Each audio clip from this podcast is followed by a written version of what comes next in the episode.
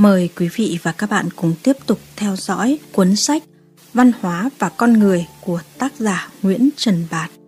Phần B lớn Văn hóa chính trị một La Mã Chính trị và cấu trúc đời sống chính trị Một nhỏ Chính trị, quản lý và cơ chế của sự lựa chọn Vì văn hóa bao trùm tất cả các mặt của đời sống Nên rất tự nhiên chúng ta có thể nói về văn hóa của các mặt riêng biệt của cuộc sống.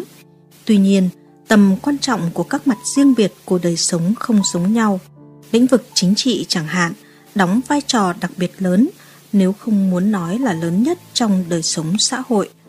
Chính vì lẽ đó, những học thuyết có nhiều ảnh hưởng nhất trong lịch sử nhân loại như học thuyết của Khổng Tử hay của Marx đều thực chất là những học thuyết chính trị và đó cũng chính là lý do khiến tôi muốn dành toàn bộ phần 2 của cuốn sách này cho văn hóa chính trị. Nhưng trước khi bàn về văn hóa chính trị, phải bàn về chính trị.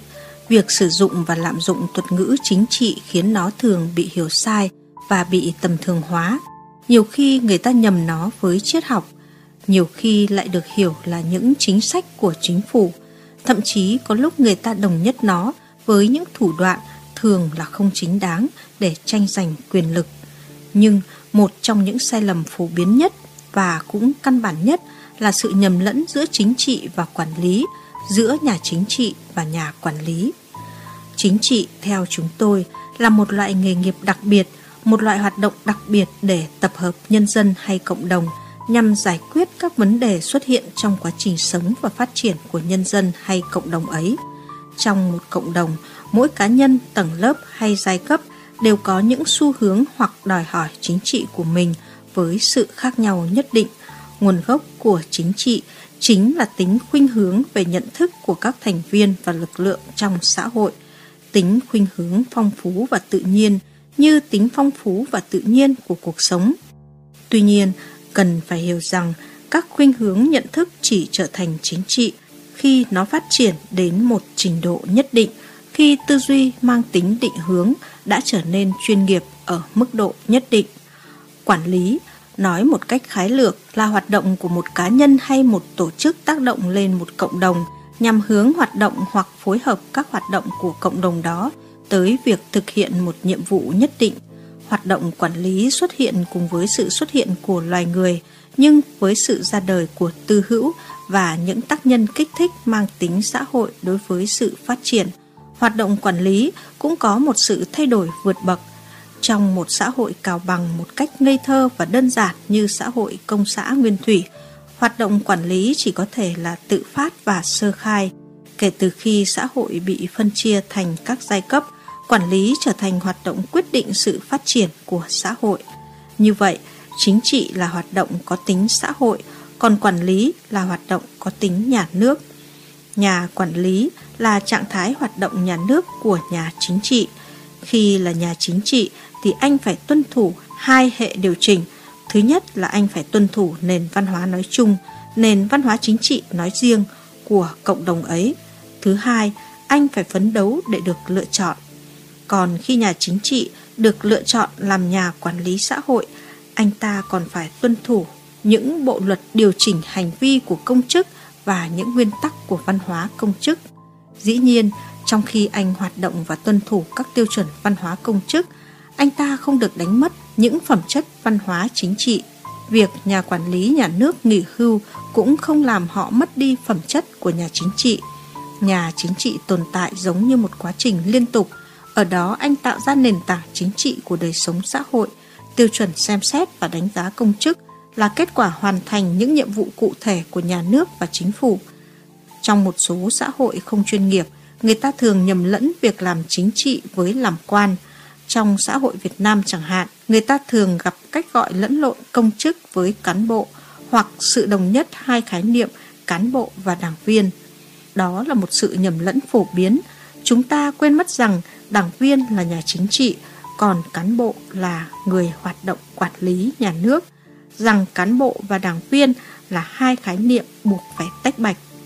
Khi là đảng viên, anh đại diện cho xu thế chính trị riêng của đảng, nhưng khi trở thành cán bộ, anh lại đại diện cho các tiêu chuẩn hoạt động nhà nước nói chung. sự đồng nhất hai khái niệm nhà quản lý và nhà chính trị có thể gây ra rất nhiều phiền phức cho xã hội và là nguyên nhân dẫn đến tình trạng lợi dụng chức quyền trong bộ máy nhà nước để bảo vệ các quyền lợi chính trị của đảng mình. Nó vô hại khi quyền lợi của đảng phù hợp với quyền lợi của quốc gia, nhưng sẽ vô cùng có hại nếu như hai quyền lợi này không đồng nhất. Trong mỗi quốc gia, hoạt động quản lý thể hiện tập trung nhất và là nhiệm vụ quan trọng nhất của các cơ quan quản lý như chính phủ và các cơ quan chính phủ. Với tư cách là người quản lý xã hội nói chung, chính phủ không phải và không được phép thực hiện các nhiệm vụ chính trị chung chung mà chỉ thực hiện những nhiệm vụ chính trị đã được pháp chế hóa.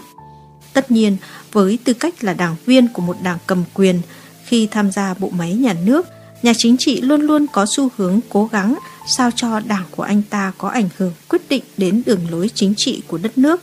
Nhưng đó là nhiệm vụ thường xuyên, còn nhiệm vụ trong giai đoạn công chức mà anh ta thực thi phải tuân theo các tiêu chuẩn do xã hội quy định thông qua pháp luật. Các công chức, kể cả công chức cấp cao như bộ trưởng hay thủ tướng, đều là người làm thuê cho đất nước và nhận tiền công thông qua lương bổng mà nhân dân trả thông qua việc đóng thuế. Trong khi đó, với tư cách là nhà chính trị, anh ta có thể thuyết trình, thuyết phục nhân dân chấp thuận tư tưởng của mình hay tư tưởng của đảng mình, phái mình. Nhà chính trị có nhiều quan hệ công tác, trong đó đặc biệt quan trọng là hai mối liên hệ hay tương tác sau đây. Thứ nhất là tương tác với chính cộng đồng mà anh ta là đại diện. Dù thuộc hệ thống nào, cộng đồng nào và đại diện cho ai, nhà chính trị đều không có quyền nói tiếng nói của riêng mình, thể hiện ý chí và nguyện vọng của riêng mình, mà là người tập hợp ý chí, nguyện vọng, tình cảm của một cộng đồng cụ thể. Và chính cộng đồng đó thiết lập nên kỷ luật đại diện. Nếu không có tính đại diện, người ta không phải và không thể là nhà chính trị, cho dù có thể có kiến thức sâu rộng về chính trị. Đại diện cho một cộng đồng cũng có nghĩa là đại diện cho xu hướng, lý tưởng và quyền lợi của cộng đồng đó. Nhà chính trị luôn luôn không tự do, vĩnh viễn không tự do. Anh ta bị ràng buộc bởi địa vị của người đại diện. Đó là bản chất và cũng là khía cạnh văn hóa số 1 của nhà chính trị. Nếu anh quên cộng đồng mà anh làm đại diện, nếu anh quên mất lý tưởng và quyền lợi của cộng đồng, anh đã không còn là nhà chính trị nữa. Thứ hai là mối liên hệ của nhà chính trị với các cộng đồng mà anh đối thoại – khi đại diện cho một cộng đồng, nhà chính trị phải giải quyết mối quan hệ với các cộng đồng khác nhau trong những vấn đề liên quan đến quyền lợi hoặc chính trị cụ thể. Nhà chính trị chuyên nghiệp là nhà chính trị có khả năng đối thoại với nhiều cộng đồng. Trong thời đại toàn cầu hóa, tất cả các quan hệ song phương đều chứa đựng các yếu tố đa phương. Vì thế, hiểu biết về các cộng đồng khác hay cũng như về cộng đồng toàn nhân loại là một trong những tố chất quan trọng nhất của nhà chính trị. Những đối thoại của nhà chính trị khác hẳn đối thoại của các chuyên gia, của nhà tài chính chẳng hạn. Các chuyên gia đàm phán về các vấn đề và lĩnh vực chuyên biệt của hoạt động chuyên môn. Nhà chính trị phải biết phối hợp tất cả các chuyên gia trong bộ áo khoác chính trị, biến các yếu tố chuyên môn thành nội dung và lợi thế của các đối thoại chính trị. Vì thế, đàm phán chuyên môn hoàn toàn khác với đàm phán chính trị. Mục tiêu của đàm phán chuyên môn là giành được những thỏa thuận có lợi cho những lợi ích cụ thể, còn mục đích của đối thoại chính trị xa, rộng và khó tìm thấy hơn. Đàm phán chính trị là thể hiện ý chí chính trị của cộng đồng mình nhằm tạo ra sự êm thuận lâu dài trong sự quan hệ với các cộng đồng khác để thực hiện những chiến lược và mục tiêu phát triển của đời sống chính trị vì thế, nhà chính trị phải hiểu biết và có thể mô tả một cách tổng hợp ý chí cộng đồng trong toàn bộ cuộc đối thoại. Khả năng đó chính là sở hữu riêng, là đóng góp của nhà chính trị và cái đảm bảo cho thành công của đàm phán chính trị chính là nền tảng văn hóa chính trị của anh ta. Mặc dù mọi cá nhân, mọi tầng lớp xã hội đều có xu hướng chính trị của mình, nhưng không phải ai cũng là hoặc cũng có thể là nhà chính trị. Chúng ta vừa nói rằng nhà chính trị là đại diện của một cộng đồng. Điều đó diễn ra như thế nào? Hay nói cách khác, tại sao anh ta lại trở thành người đại diện? Tại sao anh ta lại được chọn để giải quyết những vấn đề của cộng đồng và thay mặt cho cộng đồng để giải quyết quan hệ với cộng đồng khác? Theo chúng tôi, đó chính là chất lượng tư duy và nghệ thuật hành động của nhà chính trị. Nếu một người muốn trở thành nhà chính trị, tức là muốn trở thành đại diện của một cộng đồng. Anh ta trước hết phải đại diện một cách xuất sắc các phẩm chất của một cộng đồng ấy. Anh ta phải là người đại diện cho những năng lực xuất sắc nhất cũng như thiện trí và ý chí của cộng đồng. Đấy chính là tố chất đại diện. Khi đã có tố chất đại diện, để được lựa chọn, anh cần phải có tố chất thứ hai, đó là tố chất đối thoại. Đối thoại ở đây cần được hiểu theo nghĩa rộng. Nó bao gồm cả những hình thức hòa bình lẫn hình thức sử dụng vũ lực, chẳng hạn chiến tranh. Carl von Clausewitz, nhà quân sự Đức, có nói một câu chí lý rằng chiến tranh chính là sự kế tục hay sự nối dài của chính trị. Muốn đối thoại cần phải hiểu đối tượng đối thoại, nói cách khác là phải có một kiến thức cơ bản về văn hóa của đối tượng cùng những tiêu chuẩn văn hóa chính trị của cộng đồng mà anh ta đại diện. Thước đo phẩm chất của nhà chính trị chính là các tiêu chuẩn văn hóa để nhân dân lựa chọn nhà chính trị. Điều này đã được Tổng Bí thư Đảng Cộng sản Trung Quốc Giang Trạch Dân đưa ra. Giang Trạch Dân nói đến người Cộng sản, tức nhà chính trị với tư cách là một người Cộng sản, nhưng ta cần phải khái quát hóa tính đại diện trên bình diện văn hóa của nhà chính trị theo nghĩa khái quát. Đại diện là một tiêu chuẩn, nhưng đồng thời cũng là một quá trình, bởi đại diện không phải là cái hệ anh muốn là có được. Anh chỉ trở thành người đại diện khi được cộng đồng thừa nhận làm đại diện. Ở đây, chúng ta đã tiệm cận đến một khái niệm vừa nguy hiểm vừa tế nhị nhưng vừa cấp tiến, khái niệm dân chủ về chính trị. Nhân dân là kẻ có toàn quyền lựa chọn nhà chính trị và để trở thành nhà chính trị, anh phải phấn đấu để được nhân dân lựa chọn. Cần lưu ý rằng, giữa sự lựa chọn nhà chính trị và sự lựa chọn nhà quản lý có sự khác nhau về bản chất. Tuy rằng giống nhau về hiện tượng, nhà chính trị không có nghỉ hưu, không có nhiệm kỳ, nhưng có thể bị loại khỏi đời sống chính trị một cách tự nhiên khi anh ta không còn đủ các tố chất của nhà chính trị. Còn người quản lý thì có về hưu và có nhiệm kỳ. Vì thế, sự lựa chọn nhà quản lý được thực hiện dựa vào năng lực của anh ta trong việc hoàn thành các nhiệm vụ đã được pháp chế hóa, còn sự lựa chọn nhà chính trị dựa vào năng lực đại diện, nền tảng văn hóa và cả sự hấp dẫn của anh ta đối với cộng đồng. Hai nhỏ, nhân dân như là một phạm trù của văn hóa chính trị. Nói đến đời sống chính trị, người ta thường nghĩ ngay đến các nhà chính trị và các chính đảng.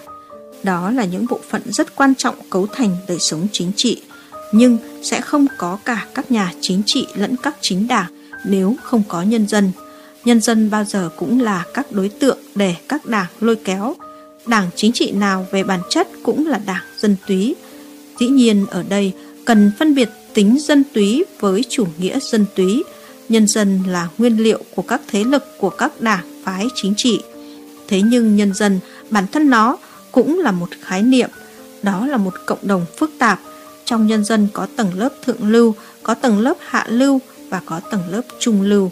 Vậy thì toàn bộ hoạt động chính trị là để thu hút sự chú ý của xã hội thông qua các đối tượng có năng lực nhận thức khác nhau.